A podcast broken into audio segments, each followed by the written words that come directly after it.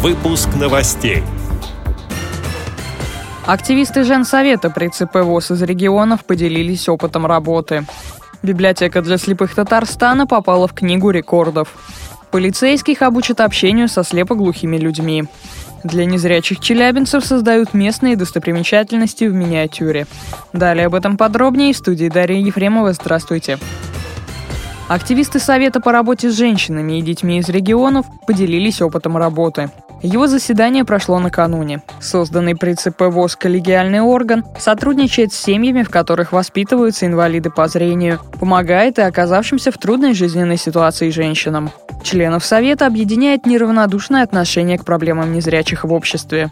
О занятиях с челябинскими инвалидами по зрению Радио ВОЗ рассказала делегат на заседании Женсовета от этого региона, председатель областной организации ВОЗ Татьяна Савицкая. Она отметила, что помимо основной работы с семьями, активные женщины Челябинска реализуют многие реабилитационные и творческие проекты. Организуются мероприятия для инвалидов по зрению. Например, там был цикл проектов. Сначала было дефиле слабовидящих женщин в 2010 году. А в 2011 году было совмещенное с конкурсом вокальным «Две звезды», и там уже участвовали и мужчины слабовидящие.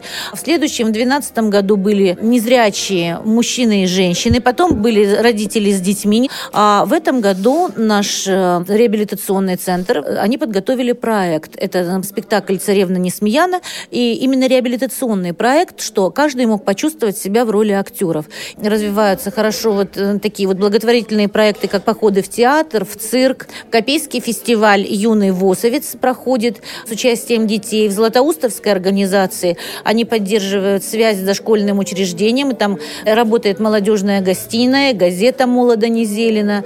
Активизировалась работа с молодежью.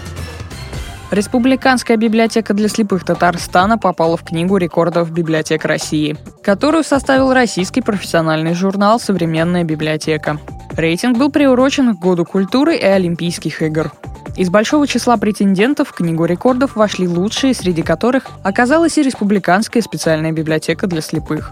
Участники должны были продемонстрировать сочетание профессионализма, инноваций и творчества.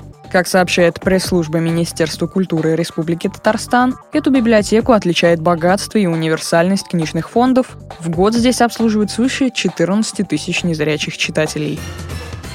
Стражи порядка обучат общению со слепоглухими людьми. Первый онлайн-курс для сотрудников органов внутренних дел уже прошел. В планах у экспертов Фонда поддержки слепоглухих соединения обучение почти 100 педагогов-полицейских из разных регионов страны основам тифло-сурдоперевода и способом общения со слепоглухими людьми. Планируется, что прослушавшие курс сотрудники проведут специальные занятия с личным составом МВД, рассказали в пресс-службе фонда. Отметим, что в России уже действуют курсы обучения полицейских жестовому языку. В дополнение к этому в рамках программы «Социальная реабилитация и интеграция» их впервые обучат коммуникации со слепоглухими людьми. Для незрячих челябинцев создают местные достопримечательности в миниатюре. Группа энтузиастов распечатала модели объектов на 3D-принтере. Они состоят из десятков деталей, напечатанные из пластика.